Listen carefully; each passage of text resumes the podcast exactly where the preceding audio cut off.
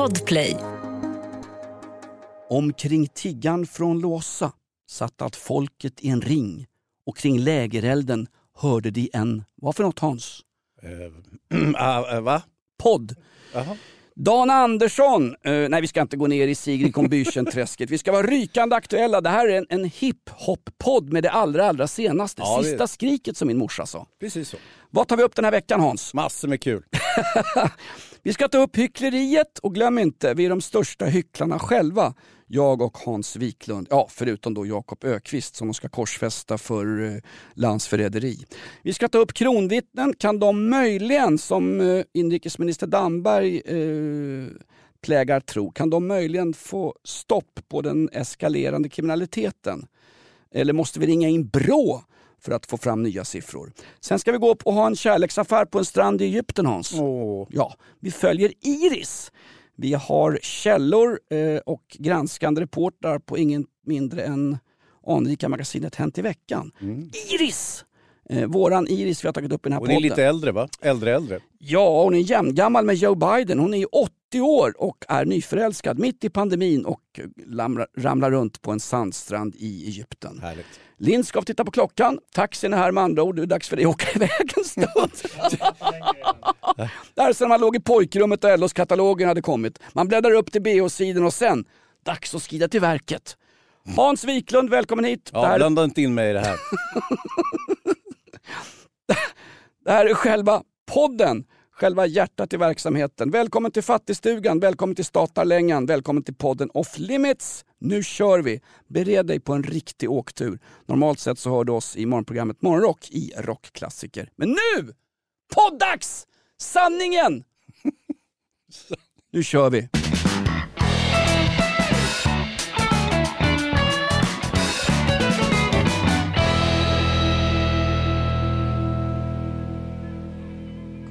Eh, Jag snackar med Lyskov. Fick du med det där? Va? Är det med? Ah, här, är- rullar vi? Alltså det är så bra, ett, ett frontalangrepp direkt. Det här är som när de sänkte, vet ni vad Ruben James är grabbar? Och tjejer och transpersoner och urinvånare, samer i allas lika värde, värdegrund.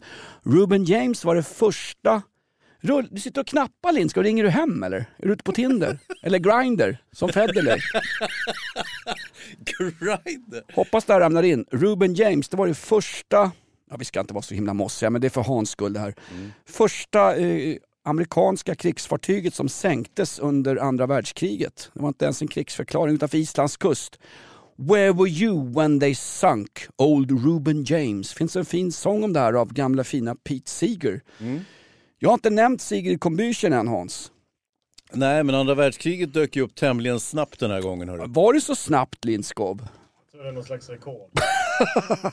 Okej då. Du, vi firade faktiskt minnet av Pearl Harbor i veckan. Det gjorde man på amerikanska radiostationer. Vi fick ju inte ens nämna det hos oss.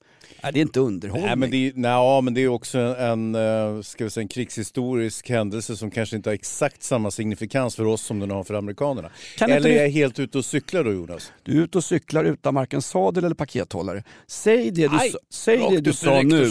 Gå in på, en amerik- på ett amerikanskt veteranhem. Kanske i Boston, Mm. Missouri, Alabama. Gå in där. Jag heter Hans Wiklund.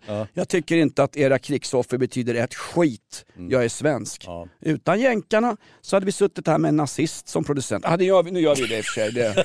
Så hade ju nassarna vunnit kriget. Så hade vi alla talat tyska, vilket hade varit välgörande för det är ett vackert språk. ja, faktiskt. Och mycket mer, mycket mer utvecklat än den här to- torftiga tungomålet som vi Mm. har här uppe i Norden som ingen jävel verkar kunna lära sig ens eftersom ingen talar svenska i det här landet. SFI gör det. Ska du gå Lindskog? Nu Ja, går han. gå nu. Kommer, kommer du tillbaks? Jag säger som på äldreboendet, kommer du tillbaks sen? Eller kommer en annan person? Han ska ut och räkna pengarna förbaskade laxodlaren. Släpp honom nu. Låt, han har ju ett jobb att sköta Jonas. Kom in sen Lindskog, vi har en taxi beställd. Vi ska ner på Lilla Asien idag Hans. Ja, Ja. hoppas på det. Det här är podden Off Limits och vi har, vi har pratat om rykande aktualiteter. Nej men, eh, eh, du berättade i veckan Hans, din smittspridare. Du var på Ikea och köpte massa bråte och skit ni får bygga ihop själva. Ja. Och det här sammanfaller ju exakt med det årtal, det vill säga i år, som IKEA bestämt, nu släpper vi inga fler kataloger. Precis. Inga fler IKEA Saudiarabien utan kvinnor-kataloger eller IKEA Somalia med omskärelsetips. De, de anpassar sina kataloger kompetenta IKEA till de marknader där de regerade. Va? Mm. I eh, Kina hade de en Wuhan, en fladdermus-foodtruck man kunde Nej, bygga. det hade de inte. Men det, det är väl ganska naturligt att man anpassar sin produkt till eh, landet där man ska eh, handla. Att man eh, dels kanske visar lite respekt för de lokala sedvänjorna och dessutom marknadsanpassa på ett sätt. Så det, det är inte jätteunderligt. Men vi- visst, visst, jag var ute på IKEA. Men å andra Vi- sidan sitter ju. IKEA och pratar om värdegrund och allas lika värde. Men så fort man lämnar då Sverige då kan man göra exakt som man vill. Det är ju inte bättre än folk som sitter och tjoar och hoppar på en pingpongklubb i Pattaya. Ja, det är så. Här, här nere gäller de här reglerna. Vet, det är tjejer från landet, de tycker om att skjuta pingpongbollar med, med rektorsexpeditionen ner till. Plopp, plopp. Vi- så kan man ju inte göra, då är det ju inte en värdegrund. Nej, det är men- som om svenska regeringen skulle tåga in på svenska ambassaden i Teheran i slöjor och Ja. hijab. Vänta, det var ju det de gjorde. Jo, jo. Ja. Men jag tror att du har missupp- missuppfattat Ikeas eh, roll. De, ska alltså, s- de, de säljer möbler. Ja, Ja, de, Jo, men- alltså de tar ju för inte en ideologi eller någon, någon form av svenskhet. Det är ett ganska lite utsträckning ett svenskt bolag. Det är en stiftelse eh, baserad i Benelux och Schweiz och så vidare. Kamprad, Kamprad var väl mer tysk, i alla fall i sin glada ljuva ungdom. Han och Ingmar Bergman var tillsammans på, ja nu är det lite dammigt här, eh, Nürnbergdagarna. Hitlers första partidagar satt väl de och tjoade som sommarbarn i Tyskland. Ja, alltså eh, Ingvar Kamprads farmor kom ju från Sudetenland som var en del av nuvarande Tjeckoslovakien som varit väldigt illa behandlade, alltså en tysktalande del som blev väldigt illa behandlade efter första världskriget. De kom att se Hitler som den stora räddaren och, och i, i många ja. hänseenden så var han kanske det också. Så att, så att eh, Ingvars farmor var ju övertygad nazist så att det, det låg ju i farans riktning och jag, du, du- minns säkert att, att eh, Ingvar Kamprad hade samröre med den svenska fascistledaren på, på 30-talet, Per Engdahl, Per Engdahl. han som sa att eh, om man anser att fascism är en ledstjärna och ett nytt tankesätt i vår tid, då är man fascist och vi är fascister, kanske de enda. Alltså Per Engdahl Hans. Eh, Ja. Jag, jag var mossig som pratade om Ruben James som sänktes 1940 av eh, tyska ubåtar. Nu pratar du om, om Sudetenland, alltså, Ja, vi är precis. lång, nu dammar det här Ja, in. Antikrundan! Nej, det är inte det. Vi pratar om någonting helt rykande aktuellt, det vill säga mitt IKEA-besök tillsammans med, med, med min fru i veckan. Och det faktum att eh, IKEA nu lägger ner papperskatalogen som skänkt oss unga män så mycket glädje när vi, när vi sprättade upp det där blåsvarta omslaget från IKEA-katalogen man tog till pojkrummet och Ja. låste dörren. Kommer du ihåg? Ja. Vänta, var, eller var det... Du blandar ihop katalogerna. Det var LOs katalogen med, med bikini och badmode. Just så Mm. var det. Klassisk scen i, i eh, Mitt liv som hund. Va? Mm. När han, Anton Glanzelius får sitta på sängkanten och läsa högt ur en bh-reklam. Gras och stil. Och sen ligger ju en äldre herre och lirar fickpingis. Just det. Eh, Den herren är ju gamla gubben Federley. Hans Ja. son är ju aktuell nu i samma sammanhang kan man säga. Ja, Hans alltså- sambo i alla fall. Ja, och sen var det ju så med Anton Glanzelius som var barnskådespelare och sedermera blev eh, tv-producent, tv-chef faktiskt. Är duktig. Eh, ja, han, han eh, var ju på besök med sin vän och mentor Michael Jackson. De stängde ju ner Liseberg under en dag Helt galet. där eh, Michael Jackson och eh, lilla Ingmar som han hette i filmen. Jag tror Michael Jackson kanske förväxlade Anton med rollfiguren. Så att de åkte ju karusell och, och berg och dalbanan bara de två och hade det jättemysigt. Ingenting mm, eh, tveksamt har lära inträffat, åtminstone inte enligt Anton som varit väldigt, väldigt återhållsam med, med berättelser om Michael Jackson. Så, så småningom så vart det ju, vart, vart, var den ena skandalen avlöste den andra så att säga med pedofilanklagelser och så vidare. Nej men för att eh, Anton Glaselius sa ju det, eh, ingenting hände men det behöver inte jag berätta om för att det är oerhört privat vad jag gör Ja. på min privata tid och det, det kan jag respektera honom för. Liksom. Ja, faktiskt. Det är därför jag aldrig skulle ta upp till exempel att du har varit på IKEA med din fru Hans Nej. och framstår då i podden Off Limits som en... Inte apan Michael, inte Bubbles! Bubbles följde ju faktiskt med till Europa. Han kom i mitt eget plan, American Airlines sponsrat och klart han skulle möta sin gamla, sin gamla ungdomskärlek, herr Nilsson i Villa Villekulla. De hade ju någon slags eh, Do the Monkey eller något sånt där. Ja. Jag blev Du- kallad, det ska du veta Hans, nu prata om traumatiska minnen. Mm. När jag gick i plugget, jag heter Nilsson i efternamn, Mm. då var Pippi Långström rykande aktuell och Pippi det var den liksom tjejen man ville ha. Hon var ju hetare än både Lill-Babs och Fille Lyckov. Go- Fille Lyckov, googla menar, du alltså, menar du alltså Pippi, karaktären eller skådespelerskan Ingrid Pippi Nilsson? Ja, du får inte säga Inger du får, inte, du får inte säga Inger Pippi Nilsson för att hon har hela sin misslyckade skådespelarkarriär kämpat för att inte bli förknippad med rollen som Pippi. Pippi fyllde 75 här för några veckor Ja. sedan. Vem är den första de intervjuar? Jo, och med rubriken Inger Pippi Nilsson, hur känns det idag då? Ja. Och hon har ju resignerat idag, tanten, så hon, hon svarar ju artigt på frågor. Hon är ju folkpensionär idag. Jo, jo, men det var länge sedan hon resignerade. Hon har ju faktiskt levt på den här jävla Pippi hela sitt liv.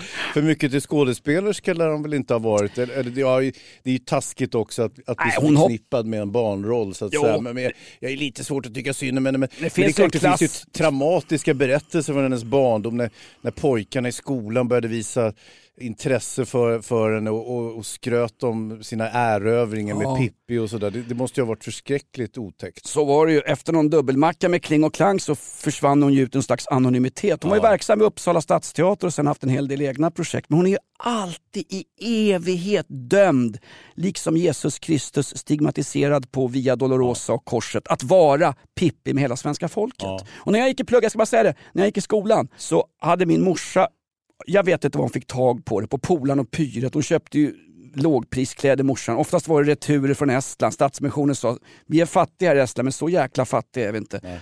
Jag fick en, en gul cardigan. när jag, och så var jag snaggad. när jag kommer till skolan och jag har gul cardigan, Ja. snaggad och sådär lite brunt resande som jag är i hyn, resande hy. Mm.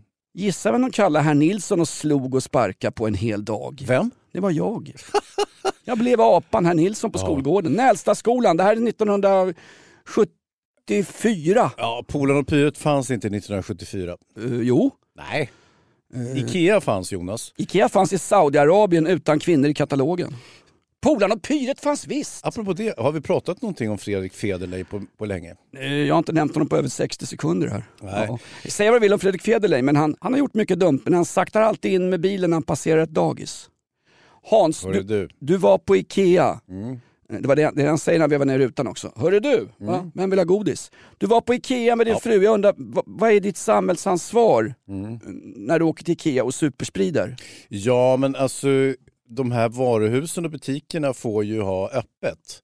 Rekommendationen är att inte gå dit. Gymmen får ha öppet. Rekommendationen är att inte gå dit heller. Eh, restaurangen får ha öppet till, fram till klockan 22, åtminstone med alkoholutskänkning. Men rekommendationen är att inte gå till restaurangen. Problemet är ju att den stora spridningen i samhället den sker ju inom familjen. Ja. Så det mest logiska skulle vara att man inte umgicks med familjen under inga som helst omständigheter för det är ju där smittan är som värst. Så det absolut bästa vore ju om alla gick till Ikea istället för att umgås med sina familjer. Förstår vad jag menar? Fast då umgås man ju med någon annans familj och således drabbas man då av corona, fladdermus, pest. Mhm. Mm. Men du, Jag tänkte inte på det. Du, du alltså varför jag angriper dig? eh, Ja, varför angriper du mig? Nej, men det här är som eh, Wehrmachts inmarsch i Sudeten, Tyskland 1938. Eh, Befrielsen. och historisk referens. Ja. Nej, vi ska inte ens skoja om det. Nej, det ska inte. Så gör jag det med tanke på att du hoppade på mig våldsamt i radion och Mm. berättade för 250 000 lyssnare i Rockklassikers morgonshow en morgon att jag hade smugit ner till gymmet. Ja. Jag tycker om att gå ner dit och koppla av, sätta mig och blindskita, läsa tidningen, kanske inte träna så mycket men bara gå runt i Jag lokal. undrar just... alltså, förlåt Jonas. Alltså resultaten av, av din ändå dagliga exercis är ju... Jag ska inte säga att du har ostbågsbringa eh, bringa, som en cornflakesflinga. Men det är ju någonstans i det härandet. Ha, kommer, Du, du, ihåg, du lägger ju ändå timmar varje dag på gymmet. kommer, du ihåg en, Vad en, gör du där? kommer du ihåg en usbekisk boxare som hette Konstantin Tsu? Nej. Nej, okej. Googla skiten. Kostat så. Fantastisk mellanviktare. Han såg inte mycket ut för världen. Men om det var trams på någon trottoar så kunde han ta för sig. Mhm. Jag är skolad. Alltså min fighterutbildning började när jag blev kallad för herr Nilsson när jag sprang runt i en gul cardigan på skolgården i Nälsta och de stora grabbarna jagade efter den och någon skrek “Han är gnagare också den fan!” Då kom Hammarbygänget som fanns. Bröderna Thedéen höll på Bajen. Höll man inte på Bajen så fick man en stor satans fet Thedéen-knytnäve rätt i ansiktet. Ja. Och jag höll, håller ändå idag inte på Hammarby. Nej. Jag gillar det, familjeklubben det AIK. hjälpte tydligen inte. Men, Nej men jag säger så här. okej, titta på denna kropp. Då ser jag som Edvard Blom som käkar varje dag. ja, Hur hade jag sett ut om jag inte hade gått hem ifrån maten i den tiden? Va? ja. Aha, du, du smet från eh, skolbespisningen? Nej, nej, nej. Det var en referens till Edvard Blom. Ja. Du säger att jag inte är någon bodybuilder och det är jag inte. Och det är inte, det är inte du heller Hans. Jo. Från tuttarna och neråt möjligen. Nej men jag har lite kagg och lite bröst och lite pondus men jag har så förbannat mycket överskott av självkänsla så jag kan ta det.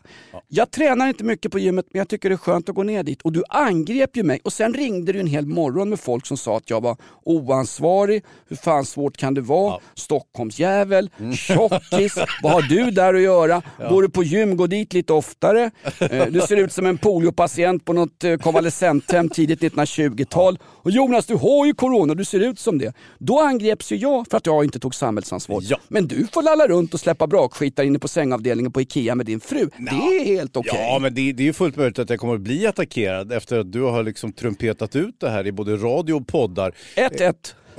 Ja, just det.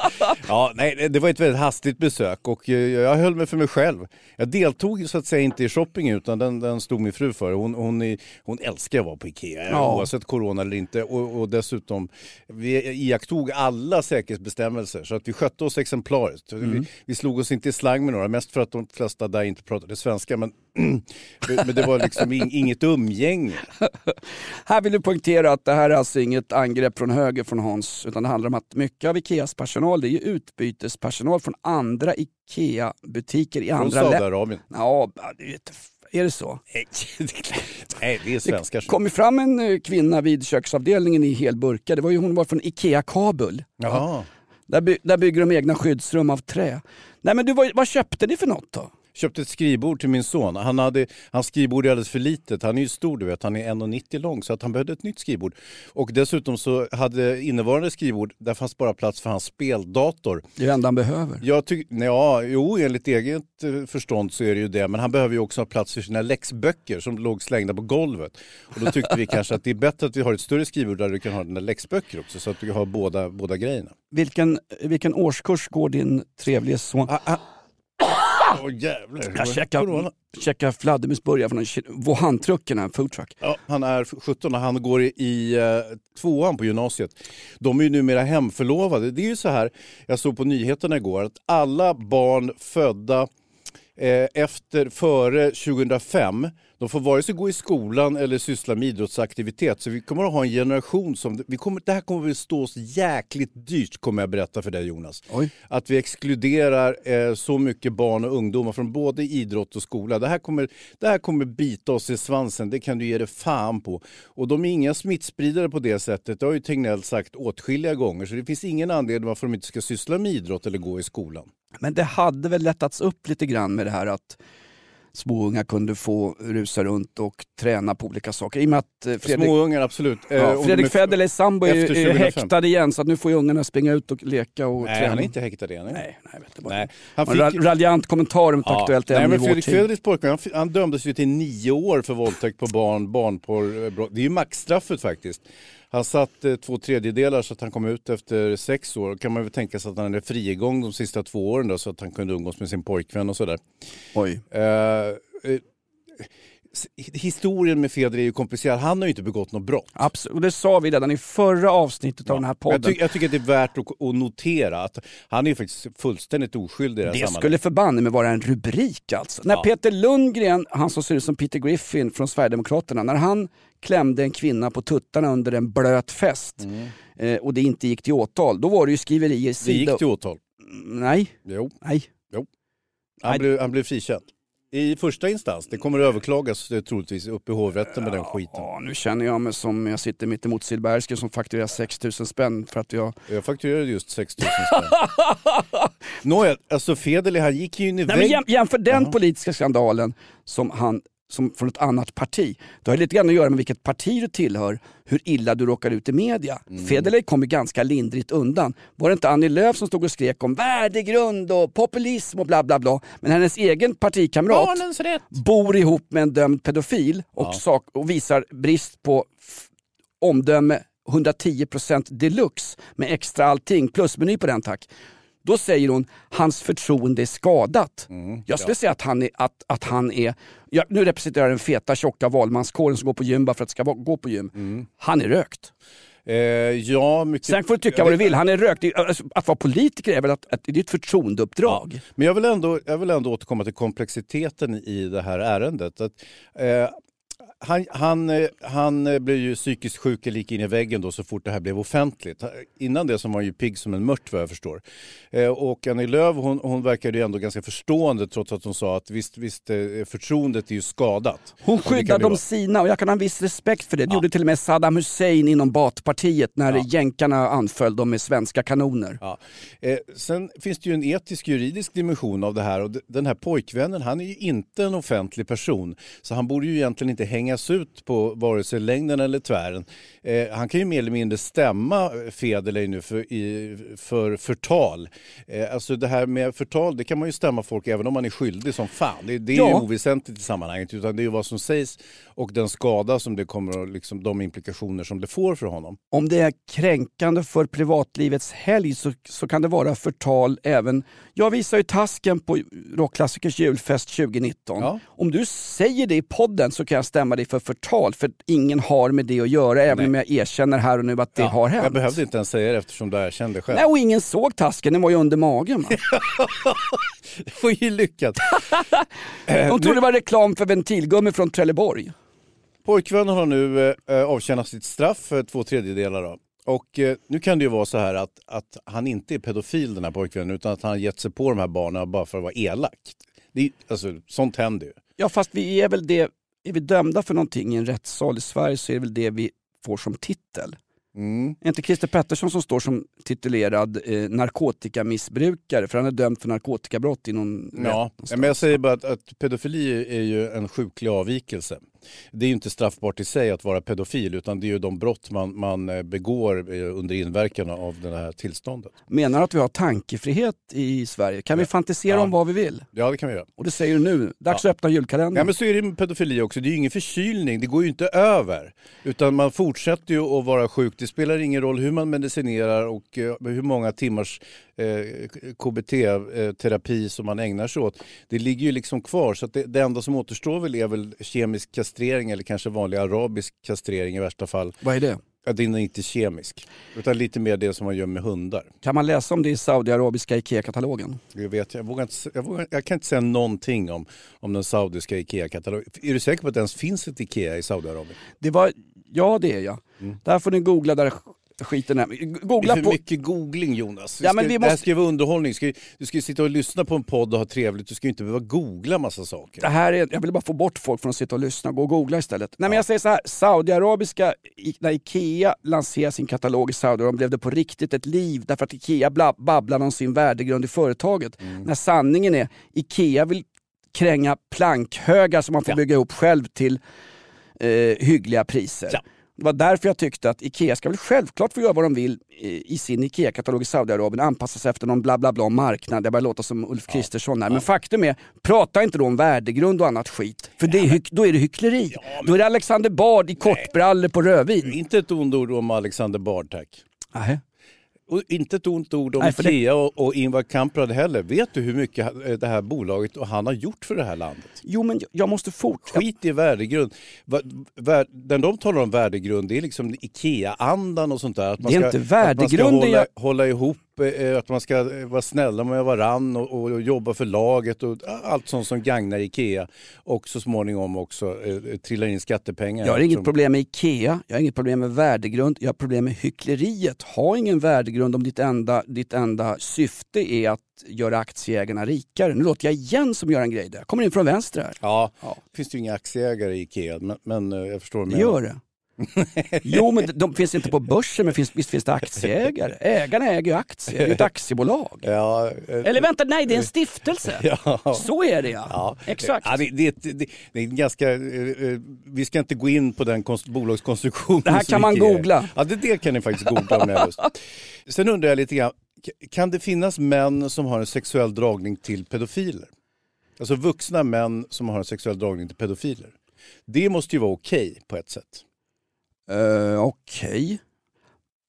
Vad var det min terapeut sa när jag satt och fantiserade om någonting? Mm. Det är okej Jonas, helt okej, så länge man inte gör illa någon annan. Ja. Det är väl grundregeln va? Ja. Och sen är det ett vuxen människas beslut. Det är väl som när Paolo Roberto tar en taxi till Grevgatan, det är en vuxen människas beslut. Vad han gör sen därefter, när han har klafsat upp i eh, trappuppgången med halvfräs al dente, det är en annan historia. Mm. Ja. För då inblandas det en annan person. Va? Ja, och så småningom blir det ett lagbrott också. Ja. Av den, I den lägre skolan. Alltså. Men vad då skulle en, en person som... Det här ska ju vara underhållning, sitter och pratar om den som tänder på pedofil. Ja, men jag vet, det är ju... Ja, För att det är en, det är en himla soppa. Och ja. det märkliga tycker jag med det där, det är att han... Eller jag, jag orkar inte ens snacka om karln. Han är ju helt under radarn nu.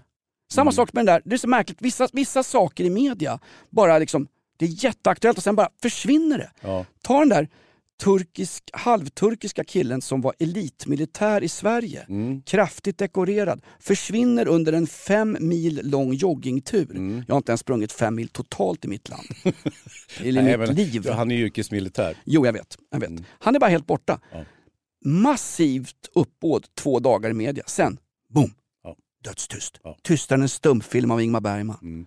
Märkligt. Ja, men det är också mediadramaturgin lite grann. Det är inte så många som är intresserade av vad som har hänt med han den här rika norrmannen Hagen, eh, vars hustru plötsligt försvann. Eller hon blev ju kidnappad då, enligt hans förmenande. visst. Sen visade det sig att ja, det kanske inte var någon kidnappning utan det verkar vara mord istället. Nu är det inte pillekvitt om det längre. Nu har hon varit borta både länge och väl och ingen tycks ha hittat henne. Hagenfallet i Norge. Mm. Mm-mm. Nej, men det, det är märkligt. Vissa andra saker hänger kvar. Fortfarande så pratar man om amerikanska valutgången hur mycket som helst i svensk media. Ja. Göran Greider uttalade sig i veckan, det var ju fantastiskt. Han hade en kommentar till varför valet gick som det gick. Mm, hur gick det? Exakt!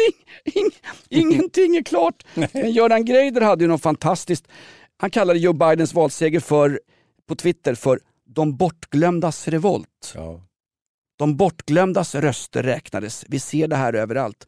Var det inte exakt de bortglömda som faktiskt röstade på Donald Trump 2016? Var det inte arbetslösa kolgruvarbetare i Pennsylvania? Var det inte folk som har fått sparken från diverse farmer i Kansas och Arkansas därför att det var billigare att producera skiten i Mexiko Ja. innan mexikaner började skjuta ner studenter med det allmännas hjälp? Var det inte just de bortglömdas val som gjorde att Trump en gång kom till makten? Nu vänder han på det Greider. Det är ju fantastiskt bra. Jaha. Jag svårt att ondgöra mig över Göran Greider just i det här Jag sammanhanget. ondgör mig inte Göran Greider, men jag återigen pekar på ett slags hyckleri Ja. någonstans. Jag vet inte Hans. Nej, nej, men jag, jag hör, du gillar inte hyckel helt enkelt. Nej men alltså, jag går på gym, släpper en brakskit i bastun, eh, kollar vem som har längre än mig och sen går jag hem. Du går på Ikea och sitter i radion och säger vi ska ta ansvar, pratar om munskydd och grejer. Det blir ju det blir ett slags hyckleri, men jag, vill, jag säger det, det är inget fel i det. Att hyckleriet är en del av den mänskliga naturen. Människan är irrationell, hycklande och egoistisk. Ja, men, men sen är det inte så att jag har liksom torgfört mig själv som en perfekt människa. Nej. I, I synnerhet inte ur smittskyddshänseende, eller hur? Det är därför jag gillar det. Du kommer ju ut med dina svagheter. Ja, det gör jag gärna. Drar du en 7,2 i mysbrallor ute på ditt älskade Ingarö så då står du för det på något sätt. Ja, det gör.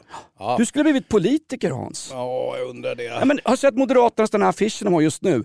Hela världssamfundet tycker vi ska använda munskydd. WHO, WHO tycker det också. Regeringen, varför använder vi inte munskydd? Och så på bilden på bildbylinen bredvid står Ulf Kristersson. Utan munskydd! Men gud hjälp oss! De hittar ingen bild med karln med munskydd Nej. på. Nej, men det är ju precis. Det är ju... Hyckleri! Ja, men det finns ju inga rekommendationer att man ska ha munskydd i Sverige, så det är väl därför han inte har något. Ja, han han- inväntar väl ett, ett, ett, inte ett allmänt tips, utan en allmän eh, rekommendation på, Ja. på att, ja, jag, jag, jag vet inte. Det, det, jag håller med Tegnell där. Det är faktiskt det enda han har haft rätt, eftersom han har haft fel i alla modelleringar, alla prognoser, alla gissningar. Han har haft fel i precis allting han har sagt tvärs igenom hela pandemin. utom just munskyddet. För det verkar inte ha någon som helst liksom, bäring i sammanhanget. Det, det verkar inte eh, vare sig påskynda eller hindra smittspridning. Men du sa något viktigt i veckan, alltså munskydd. Om man inte sätter på munskyddet korrekt och bara håller i själva snöret på munskyddet, när man tar i själva munskyddsdelen, ungefär som när man, jag har ju, använder ju vuxenblöja. Ja. Om, jag, in, innan jag, om, jag inte, om jag inte hinner skita på mig utan får upp den här Tenutexen rätt upp på Rexos-expeditionen ner till, rätt upp mot Naturbageriet. Om jag tar i själva blöjan får jag ju kladd på tassarna. Ja. Precis på samma sätt funkar ett munskydd. Exakt. Men du hade en teori om det där, att det hade en, ett, ett signalpolitiskt värde Mm. om vi inte eller äh, om vi använder munskydd bara sådär generellt som man gör i alla andra länder. Det kom till exempel, jag var på Systembolaget och handlade. Ja, som av en händelse, som av en händelse. Men det är ingen annan som säljer alkohol, var fan ska jag gå någonstans? Jag har folk som säljer. Petri, min granne som jag inte får ta upp i den här podden. Ja, han säljer prima grejer från finska Alko. Okej, nu, var jag, nu var jag ändå på Systembolaget. Ett, ett, ett, ett, få, alltså off hours, det var nästan tomt. Det var bara jag och en person till iförd gasmask. Signalvärdet i det, när jag kommer in, det är en lirare där inne som står i, i gasmask och eh, träningskläder och, och eh, jag vet inte om han tittar på mig, men hans, gasmasken var riktad åt mitt håll. Snacka om signalvärde, jag gick ju precis åt andra hållet, jag var typ livrädd. Hörru du, eh, nej men det är väl bara den typen av människor. Folk med gasmask som lider av psykisk ohälsa har så här foliehattsparanoia och folk med begynnande alkoholproblem som är på Systembolaget typ eh, tre minuter över tio en vardagsmorgon. För det var väl ungefär då ni var där? Jo, men jag gick ju dit av smittskyddshänseende och inte för att jag är alkis i första hand. Det är ju folk som handlar på Systembolaget som inte är alkoholiserade. Nej, sluta nu.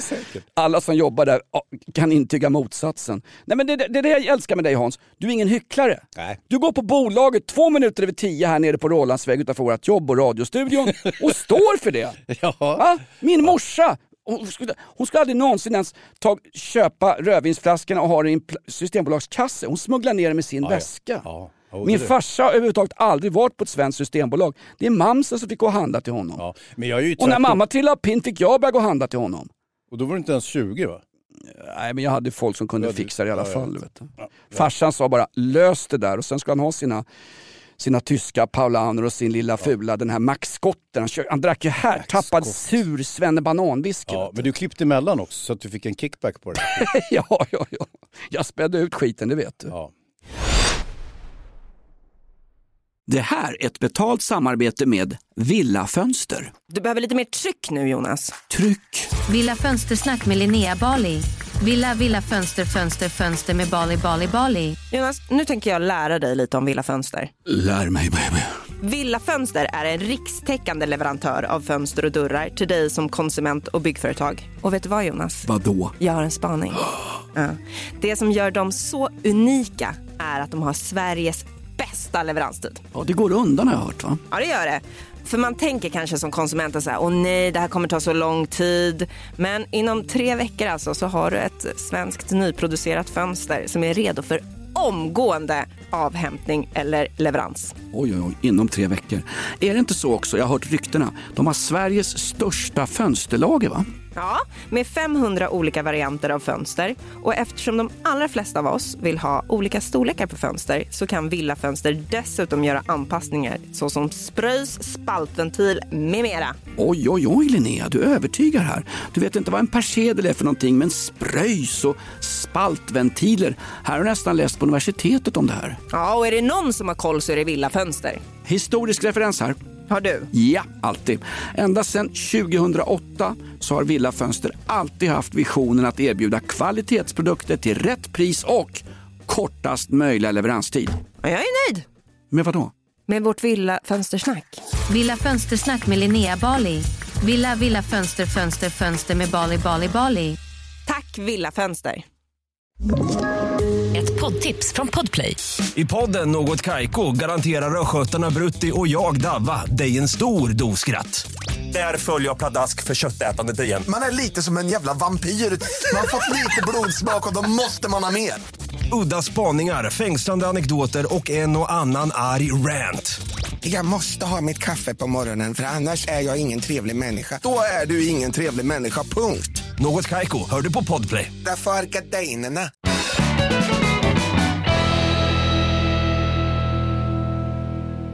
Du var på bolaget och såg en satan i gasmask. Men, men vad sa du, signalvärdet med... Det är max, jag sprang ju åt andra hållet. Ja. Så- men då är det effektivt. Supereffektivt. Men, men eh, in- Var det Tegnell? jag vet ju inte, man ser ju inte riktigt vem det är när de har gasmask på sig. Det kunde ha varit, precis, det kunde ha varit Lasermannen.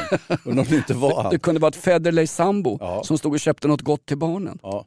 Måste sluta förtala honom nu. Jag har inte förtalat honom. Han har avtjänat sitt straff.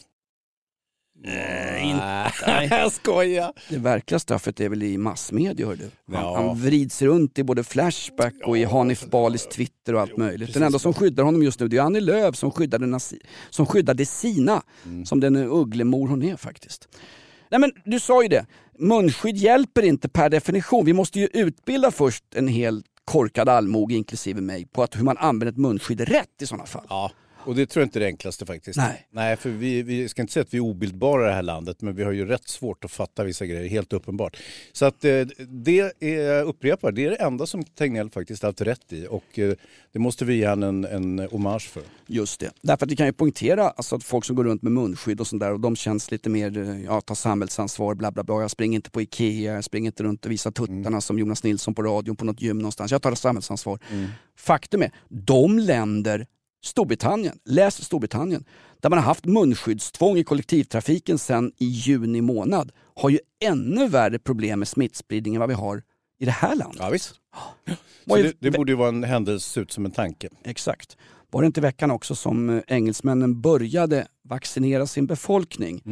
Eh, Det är Pfizer som har levererat en massa vaccin. Problemet är bara att nu ska ju då eh, engelska landstinget, NHS, National Health Service, de, deras personal ska få först plus då de allra, allra äldsta i Storbritannien. Just det, folk över 80. Ja, vi har ju inga sådana kvar. Alla de ligger i massgravar utanför äldreboenden eftersom vi fullständigt misslyckades med våra eh, anti-insatser. Ja, det var ett haveri hörru. Fullständigt haveri. hörru. Snacka om eh, munskydd på så att man inte hör vad de har för ursäkter. Tillsätt Estonias haverikommission på det. Nej, sitt håll ihop. Käbbel, käbbel, käbbel. Sunt förnuft. Då skulle ju drottningen först, 94 år gammal och hennes man eh, prins Philip, ja. som är förbanne med, han är ju äldre än Towern i London.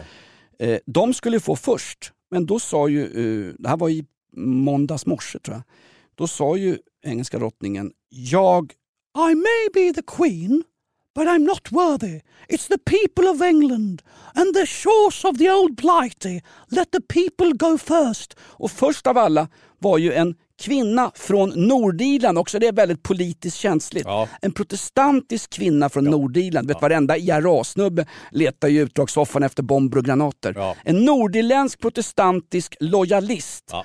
trogen det brittiska kungahuset, Ja. fick först Mrs Keenan. Just det! Margaret Keenan från Nordirland fick först. Hon var 90 år gammal, fick några piller från Pfizer, inte testade enligt EUs normer och så sa hon, vad härligt, nu får inte jag coviden eller coronan. Nu kan jag besöka mina barn. Jag har inte sett dem på över ett år. Nej. Så om, bara om det är det sista hon gör så kommer hon vara ganska nöjd ändå. Ja, det är någonting som inte stämmer i den där, eh, i den där eh, Rule Britannia-artefakten Hans. Nej. Hon har inte sett sina barn på ett år. Coronan har inte pågått i ett år. Så vad är det för ungar hon har, gamla mor Kinan? Ja. Hon, är- hon är som en kommandoran på. Nej, tror Kanske jag var en elak kärring det där. Nej, Det nej, vet du inte. Har, alltså, hennes barnbarn är väl precis som alla andra. Det är ju ingen som besöker sina äldre. Det är nu plötsligt som alla vill besöka äldre. Och, och då, då stänger man till eh, äldreboenden och så vidare. Och det är inte ens lagligt att, att, stänga ner. Det, det kan man inte göra. Utan då hänvisas till politikers moral att de anser att det är bättre på olika sätt med eh, utgångspunkt från det som sägs från Folkhälsomyndigheten. Men det, det är ju inte säkert att det är på det sättet. Nej. Egentligen borde det vara helt vidöppet och folk får komma dit och hälsa på. Du får inte anlägga besöksförbud. Det får du väl inte ens göra på ett SIS-hem där det sitter eh, 56-åriga tonårspojkar. Ja, nu är de inte kanske 56 år. Nej okej då, jag tog i lite. 49-50 någonstans Ja, där. där. Men du besöker, dina barnbarn besöker de gamla. ja. Ja, alltså, jag vet Ja, att de besöker mig. Jag bor, de bor till och med hemma hos mig. Jag kan säga så här Hans, vi har topsat ditt DNA i samband med ett covid-test. Det är inte du som är far till Elis och Tyra. Nej men de besöker ju din mamma, ni sitter ju och äter rulltårta och så förbannat mysigt ibland. Och jag har ju frågat, kan man få följa med? Nej, Du är ungefär lika önskvärd hos min mamma har du sagt Hans Wiklund, som Fredrik Federley Sambo är på en sån här Barnens dag-dag på Gröna Lund. Ja. Så att det, är inte, det är ingen risk. Nej, nej, Och jag, mina ungar, Erik han åker ut till min farsa och besöker sin farfar ibland. Står på lagom avstånd ute i trädgården, viftar med en kratta Mm. och så swishar, eh, eller han betalar väl kontant farsan. Erik ut får ju enklare trädgårdsarbete där ute och så får han kontant betalning. Har du tänkt på den där hälsningen som eh, Folkhälsomyndigheten kom på att man skulle hälsa med armbågen? Du vet som du brukar hälsa på mig. Ja, jag, Maken till idiotisk hälsning får man väl leta efter. ja, jag vet det. Där måste vi faktiskt... Det där, där, det, jag kan tolerera allt tok de har hittat på, men där måste ju ändå gränsen gå. Det vill säga om du halverar din egen arm, säg Ja. att din arm är en meter lång, du gör den till 50 centimeter, sträcker det fram lite ovikt för att, att tangera den andra personens armbåge som han, också, som han möjligtvis har hostat i. Då kommer ditt ansikte vara liksom 4 centimeter ifrån den andra personens ansikte. Det kunde varit värre, det kunde varit Leif Pagrotsky, du hade haft ansiktet i skrevet på Ja. fanskapet.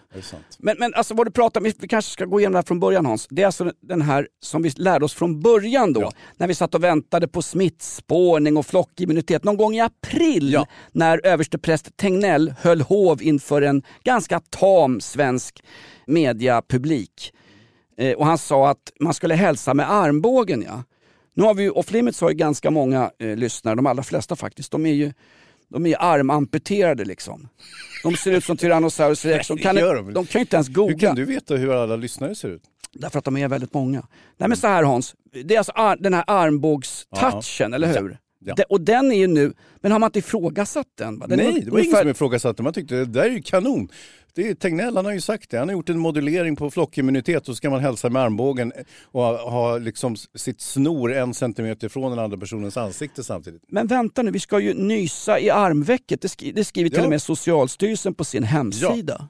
Och då, då tar du fram snoret i armvecket och också placerar ditt ansikte oroväckande nära din, eh, den här personen som ska hälsa på.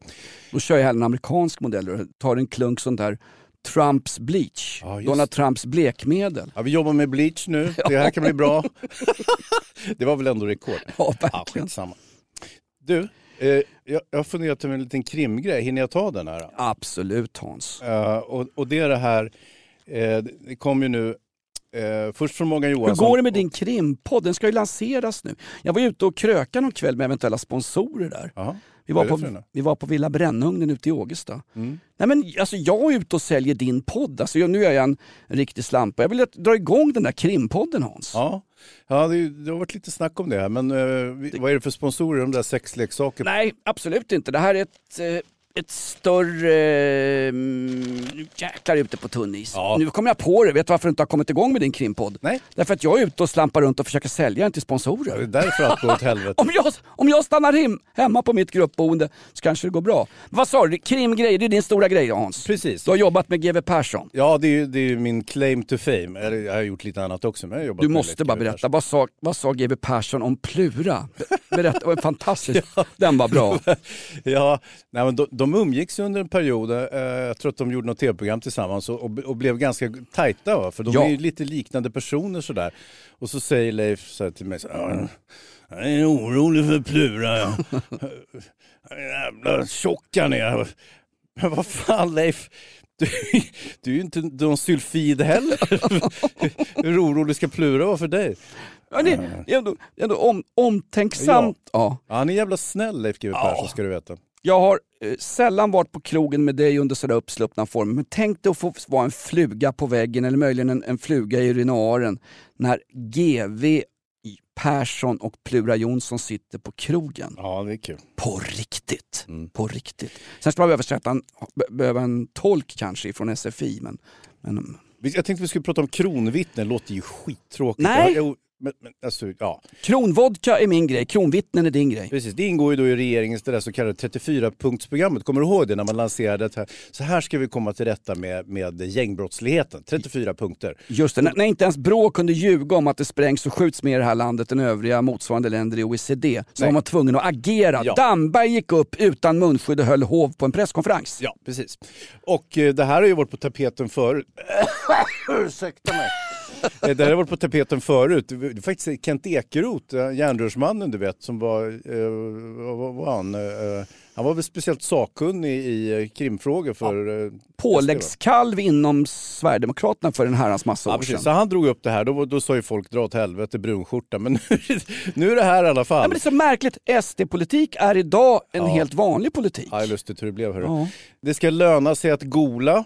Alltså eh, ett kronvittne det är alltså en, person, en misstänkt person som kan få straffrabatt då, genom att berätta vad hans kumpaner har gjort för någonting till exempel. Och få en, och en straffreduktion då. Det här är för att bryta tystnadskulturen där ingen vill vittna i gängkriminella rättegångar. Precis, det ska löna sig att gola eller då som polisen säger medverka i utredningen.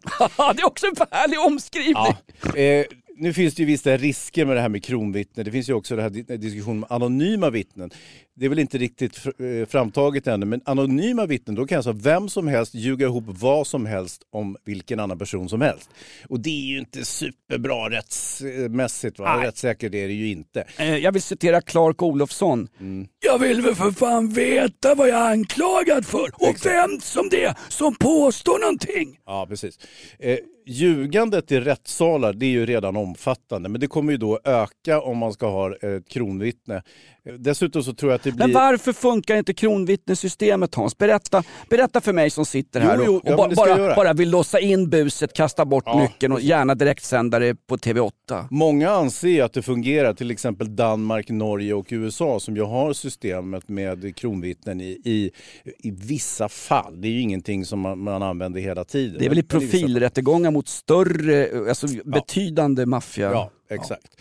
Och, och, och eh, jag tror att, att vinsten blir liten om man räknar mot eh, rättsosäkerheten. Alltså, jag vet ju dömda i både Västra Götaland och Värmland och även i Stockholmsregionen som sitter redan oskyldiga på livstid. De sitter för mord som de inte har begått för att de inte vill snacka och, röj och gola på kompisarna. Just det. Men då har vi ju för låga straff. Om det är värt att sitta... Livstid är väl inte särskilt lågt straff Jonas? I Sverige är livstid inte livstid. Jo, det är livstid. Nej, Jo, det är det inte. Jo, det är livstid. Du, du vet ju inget om Jonas. Efter särskild prövning, ja, visst. Eh, alltså, det, nej, nej, nej. Men vad hette han, han som såg ut som Jokkmokks-Jocke i håret? Han Leif Axmyr, Ja. frid över hans minne. Ja. Mm. Den här dubbelmördaren. Han satt ju på livstid. Han skulle ju komma ut där. Tyvärr, tyvärr hann han dö innan. Nej, han kom ut. Han satt 35 år. Han är en av de som har suttit, eller var en av de som har suttit längst i fängelse. Han satt 35 år, kom ut och dog året därpå. Han var Men han död- slog väl näsbenet av folk under permissioner Nej också. det gjorde han inte, då var han så hängig förstår du. Så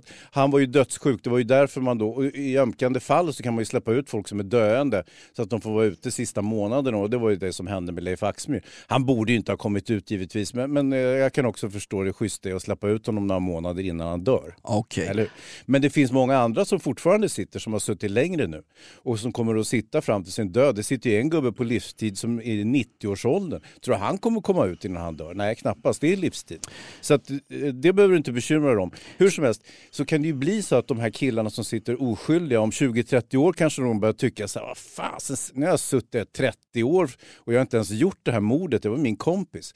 Då talar ju mycket för att kompisen redan är, är mördad på sitt håll, alternativt sitter i fängelse redan. Sitter han i fängelse så kan du inte börja gola på honom för då kommer du få ett väldigt besvärligt inne på fängelset. Ja, fast då är det en ordningssak för Kriminalvårdsverket att skydda de som sitter på våra kåkar. Ja, men det, det, det, så är det ju inte. Det, det, är egna regler på de som sitter på Nej, långa men det är på, precis på samma sätt som att du ska lura en slags populas, en slags allmoge.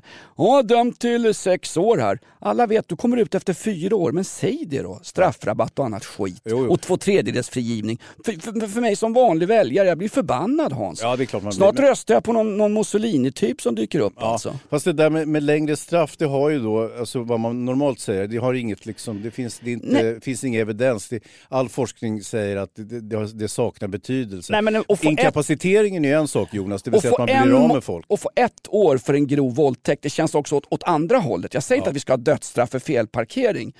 Men, men det finns väl ett slags mellanläge. Behöver inte vara dödsstraff om du har sopat på någon efter ett fotbollsderby. Ja, det köper jag också, absolut inte. Men någonstans, getting thugs off the street säger de i England. Man ska få bort dem från gatan så att de inte kan tillföra mer skada. Inkapaciteringen. Ja. Inkapacitering. Tack Hans! Det, det, det kan jag googla. Absolut. Inkapacitering ett ord man får 60 poäng för i Scrabble, alfabet. Ja, Okej, så att jag tror det här med kronvittne och anonyma vittnen och så vidare, jag, jag tror inte så mycket på det. Eh, det finns ju en sak däremot, direkthetsprincipen. Det här som, eh, det som, Dräktighetsprincipen. Direkthetsprincipen. Det enda som räknas det är vad som sägs under huvudförhandlingen, det vill säga rättegången. Vilket betyder att kriminella då kan hålla käften i förhören, vänta på förundersökningen, anpassa sitt försvar till det polisen vet. Ja, Och det, andra- det åklagaren lägger fram. Ja, precis. och det, det, det du säger i förhör ska ju gälla i rättegång. det kan man ju tycka, men Ja. så är det alltså inte. Nej. Och dessutom så kan du börja hota vittnen så fort du har sett förundersökningen för då vet du Ja. vilka som har... Och i och med att du åker samma hiss som de upp till Södertörns tingsrätt på Ja. tre våning, tredje våningen, där jag själv stått, så är det ganska lätt att göra. Och dessutom är alla vittnen i Sverige publicerade med både namn, personnummer och, och adress du är skriven Ja, på. Det är märkligt att det är offentlig handling. Så möjligtvis kunde man kanske dra lite i det, men i övrigt så tror jag som sagt att eh, jag ska inte låta som någon brunskjorta här, men det, det här, det är, loppet är kört. Det, Men alltså- vad är livet? Ja, nej, med, med, Vaccinet? Nej, med brottsligheten. Det kommer inte att minska. Det kommer, vi kommer att ha fortsatt antal, hö, alltså mycket skjutningar, vi kommer att ha fortsatt med sprängningar. Och det är ju liksom eh, ett, ett integrationsproblem som har gått snett sedan länge tillbaka. Det var när vi öppnade hjärtan och, och vårt Europa har inga murar och så vidare. Eh, Det, det är ju där vi sitter nu. Och, och eh, som sagt, jag, jag vill inte låta som någon högerpopulist här. Men, men, You just did honey Ja, bunny. lite grann, men, men, det är inte... Det är Jag citerar Al Bundy här. You just did honey bunny. Jag säger så här då, kronvittne, nu ska jag ikläda mig eh, Mikael Dambergs roll här. Mm. Kronvittnessystemet har ju den positiva effekten att när det sitter folk och planerar rån eller att öppna kriminella nätverk, att plundra socialtjänsten i Södertälje till exempel, att eh, låta en kusin sitta i en rullstol och såga av han benen för att få han bidrag så kan vi anställa 7-8 pers runt honom som personliga assistenter och lyfta en satans massa pengar. Välfärdssystemen plundras. Vid planeringen av en massa brott, om de kriminella då vet om att när vi har begått det här brottet så kan det vara så att någon i det här gänget, när vi eventuellt åker dit, får för sig att gola på någon annan. Det kan ha en, en avskräckande effekt och försvåra samarbetet mellan kriminella som sitter i någon slags toppskikt och bestämmer brotten. Ja, ja, Så, så, så det är en motivator för att, vänta nu, jag kan, det är faktiskt folk som tjänar på om vi torskar. Och det räknar kriminella med. Vi- Om vi åker dit så är det så här. Ja. Det är därför det kommer hit folk in på kåkarna som, som medvetet ett värdetransportrån förr i tiden. Det var ju värt att sitta åtta år. För då fick man, när man kom ut, hade man grävt ner 6 miljoner i Södertörnsskogen under några hundbajspåsar efter jag och min hund Winston som hade varit där och promenerat. Så det var ju, det var ju värt att sitta på svenska hot- hotell, svenska fängelser som har hyfsat bra standard. För att pengarna, det var värt det Ja, efteråt. det är en kalkylerad risk. Fråga Kaj Linna! Fråga Kaj Linna! Vad ska jag fråga honom? Skorpionfarmaren. Han är ju rik som en troll nu. Han fick ju, han fick ju pengar av staten. det är det du ska fråga honom. Kaj Linna, hade du föredragit leva ett skitliv med någon eh, radio-DJ-lön, ungefär som jag, låglönarbetare. Det är klart att det är värt att sitta de pengarna. Eller han, han Sitta- var väl amfetaminförsäljare. Men, men skitsamma, det är ungefär samma. Han är inte dömd för det. Han är inte dömd för narkotikabrott. Nej, Det, det undrar jag. Men, men Hinner jag googla? Nej, men men, alltså, ja, att det är men, vi värt ska att inte se- hänga ut honom för det. nej, det nej, absolut Nej. inte. Eh, och inte familjen Axmyr heller på något sätt. Det är hedliga människor som bara har råkat ut för ett eh, vidrigt patriarkat och hamnat snett i samhället. ja, där har du va. Ja. Nej men det, det kan ju vara värt det. Jag tror att eh, det som du säger nu, det är ju en erfarenhet som man har i till exempel Danmark och där tycker man, för där har det fungerat lite åt det hållet som du, som du nämner. Är det så? Mm. Just det. Och i USA har man ett, ett, ett kronvittnessystem därför att man har också en mycket, mycket effektiv organisation när det gäller att på riktigt skydda folk då som har varit kriminella som kommer ut. I Sverige, eh, är du kriminell och vill göra avbön, då hamnar du i en sån här expo eller exit eller hop off eller hopp av eller vad det heter. Hon, Hop on, hop off och, och sånt. Och så får du sitta och skriva någon bok och prata om det i God kväll i SVT. Alla vet vem du är, alla vet var du har varit. Och är det så att du har googlat på någon, då vet de exakt var du är någonstans. I USA, vad var det du sa? De, de exporterar ju bland annat till Sverige. Vi har ett samarbete med USA att eh, folk som har skydd i USA kan komma till Sverige och, och, och, och och få bo här. Ja, och det, det finns ju folk, det finns ju svenskar också som har skickats till USA. Men eh, det, det, det svenska vittnesskyddet Tänker du på Tjock-Steffe nu? Nej, jag tror det, det svenska vittnesskyddet är ändå lite svajigt och, och Ja, det är oprövat. Och det, har inte, rikt- det, det finns ju eh, regler och liksom förhållningar för hur det ska fungera men, men vad jag förstår så har det inte fungerat så väl. Det är och familjer som- har råkat ganska illa ut som har Ja, vittnat. det finns vittnesskydd och frågar du någon på Säpo eller på, på Rikspolisstyrelsen så ja, det finns utvecklade eh, vittnesskydd. Men i praktiken, det är ungefär som munskydd mot corona Hans. Mm. Munskydd, jättebra! Det stoppar droppsmitta. Jo, men om jag springer runt och, och, och tar av med den, tar på mig den, använder den som mensbinda en gång i veckan och sen kastar i naturen. tvätt- Häpnadsväckande jämförelse men, men eh, jag förstår vad, vad, Ja, men- vad du vill. I. I teorin så Ja, finns det. Teorin men i, finns det men i praktiken så kanske det inte funkar lika väl. då föredrar jag gasmask när jag går på Systembolaget om jag råkar ut för dig Hans. Jävlar vad rädd jag blev. Ja, verkligen. Så vi ska inte men hur ska vi stoppa då? Du säger att loppet är kört. Ja, det är kört. Men så kan ju inte en, en politiker med val 2022 Nej, säga. Loppet är kört gott folk. Eh, här går emigrantbåtarna till USA. Fly bäst ni kan. Ja. White flight eller vad det kallas för. Ja, ja, nej jag vet inte var vi ska flytta någonstans riktigt men, men, eh, nej, men som sagt det kommer att ta sig kanske en 20, 30, 40 år att- reda upp det här men, men fram till det så kommer det bara bli värre. Mm, exakt. Varsågod. Hörru du, eh, på tal om kärlek Hans. Ja. Den ramlar vidare, den här fantastiska historien om Iris, 80, som träffade en fantastisk kille från Egypten som var 35. Oj. Och historien rullar vidare. Nu har ju, eh, nu är det, nu, nu ska vi se, vad är det här? Men jag såg en bild, de verkade vara på semester, såg bruna och utvilade ut. Du såg bilden? Ja, Var glad att det inte bara är jag som läser. Vi får ju mängder av gratistidningar till vår redaktion. Ja, det har vi en redaktion? Ja, exakt! Vi har officiellt en redaktion för Rockklassikers morgonshow och dit skickar ju alla svenska medier, tidningar och magasin gratis ex så att vi kan läsa. Och här ska jag berätta, du har tydligen också bläddrat i den. Det är den här tidningen jag har tagit med mig. Vilken är det Hans? Eh, jag, vet, jag kan inte läsa så långt. Hänt i veckan. Mm. Och där står det om den här fantastiska historien, Iris 80, om sexlivet med eh, sin egyptiske pojkvän. Bägge hennes eh, söner har tagit avstånd ifrån Iris. Jaha. Vad är det för signaler till kärleken? Jo, men du vet, det är coronatider, de vill inte hälsa på henne, hon är ju äldre äldre. Är det så det är? Ja. Och den här killen, han bor ju kvar i Egypten och, och, är väldigt trevlig. Han är bland annat eh, intervjuad i egyptisk lokal-tv i Kairo Mm. och han säger jag vill inte ha något uppehållstillstånd eller någonting. Jag är helt enkelt kär i den här kvinnan. Och hon talar ut. Vet du.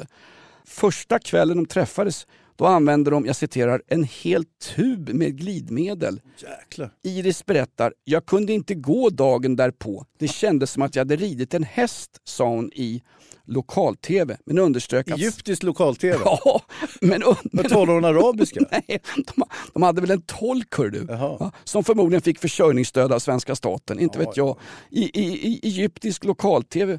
Men hon understryker också Iris att sexet absolut inte är det viktiga i den här relationen. Nej, men det verkar vara en be- betänklig del i alla fall. Jo men alltså det här är väl inget fel. Dolph Lundgren, han gifter sig, han är 62 bast, gifter sig med sin 24-åriga Ja. PT. Och det är lite sådär Hans, öppnar Mariestad ska vi snacka med Dolphen. Åt det hållet, då är det på någon slags, då, då är kärleken, vet du vad jag gör här Hans? Nej. Jag sitter fan och hycklar. Ja, jag tänkte precis komma till det. Det var ju det som var strängligen förbjudet. Och I och för sig så berömde du mig för att vara den minst hycklande personen här i rummet. Nu kommer han in också. Ja, alltså jag hycklar ju faktiskt. Jag tycker att det här är, groteskt. Jag tycker synd om familjerna. Men Vilken, vilken, vems familj? Tantens? eh, hans familj. Egyptien? Han verkar ju ha en field day. Han trivs som fisken i vattnet. Han behöver inte ens komma till Sverige, vilket han ska vara ett evigt tacksam för. Läs mer om det här i eh, Hänt, extra, Hänt i veckan, nummer 48. På tal om hycklare, Jonas Lindskov inträder. Ja, han producentkillen. Var har du varit Lindskov? Eh, så räkna pengar. Ja, du har missat ett väldigt bildat samtal här. Vet du vad? Vi tar oss framåt. Off Limits skördar nya framgångar. Hans Wiklund, krimreporter. Nej, jag är ju vare sig jurist eller polis eller krimreporter. Jag är ju knappt journalist så jag sitter ju bara och gissar mer eller mindre. Men det är ju ganska Det begåvade sven- gissningar. det gör de i svenska domstolar också. Så, Jag vet. så, Så jag- bide, bide with me. Ja, precis. Jag, jag, jag, känner mig, jag känner mig inte underlägsen det som presteras i övrigt eh, bland bildade människor. Nej, det är sant. Hans Wiklund, Jonas Nilsson och demonproducenten Jonas Lindskov som många eh, Flashback-skribenter trodde hade hoppat av. Jakob har ju stuckit som... eh, Avlöning. Ja, han stack som eh, svensk... Fick han en eh, avlöning eller stack han? Han stack som svenska armén vid, Sven, vid Svensk Sund. Jag försökte följa med honom. du är kvar! Svensk Sund, vad ligger det? Svensk Sund. Baggenstäket? Nej, men det är ju den här... Svensk Sund är väl fortet när vi förlorade, när vi gav upp Sveaborg eh, mot eh, rysspacket. Var det här nyligen? Eller? Ja, ganska nyligen för att vara den här podden. 1809 års krig. Googla. Dammar? Nej, googla inte det här. Det dammar inne trots att vi har munskydd. Lindskog, ska vi runda av eller? Har ni inte redan gjort det? Har du inte spelat in? Gud vad bra! Äntligen lite framgång i livet. Eh, inspelningen är klar. Kommentera oss gärna på Flashback, kommentera oss gärna på eh, iTunes eh, vad heter det? kommentarsfält, eller vad är det? Exakt. Hans, jag har bokat bord på anrika restaurang Lilla Asien. Buff- buffé, så att du kan trycka i dig hur mycket du vill. Jag tror inte buffé är det bästa i dessa tider. Eller? Är det bara jag? Det är inte buffé på Lilla Asien. Eh, Det är nog enda gången jag gått på en asiatisk restaurang och suttit och valt från en meny faktiskt. Ja, har de fyra små rätter och friterad banan? Det är kinesiska regimen som styr så att de har fyra små oförrätter mot det egna folket. Hör du. Och en fladdermus på det.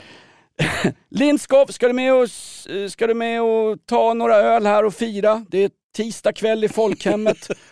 Du kan ta notan om du vill. Men, eh, Lindskog, han behöver inte följa med, vi skickar notan bara. Vi skickar notan.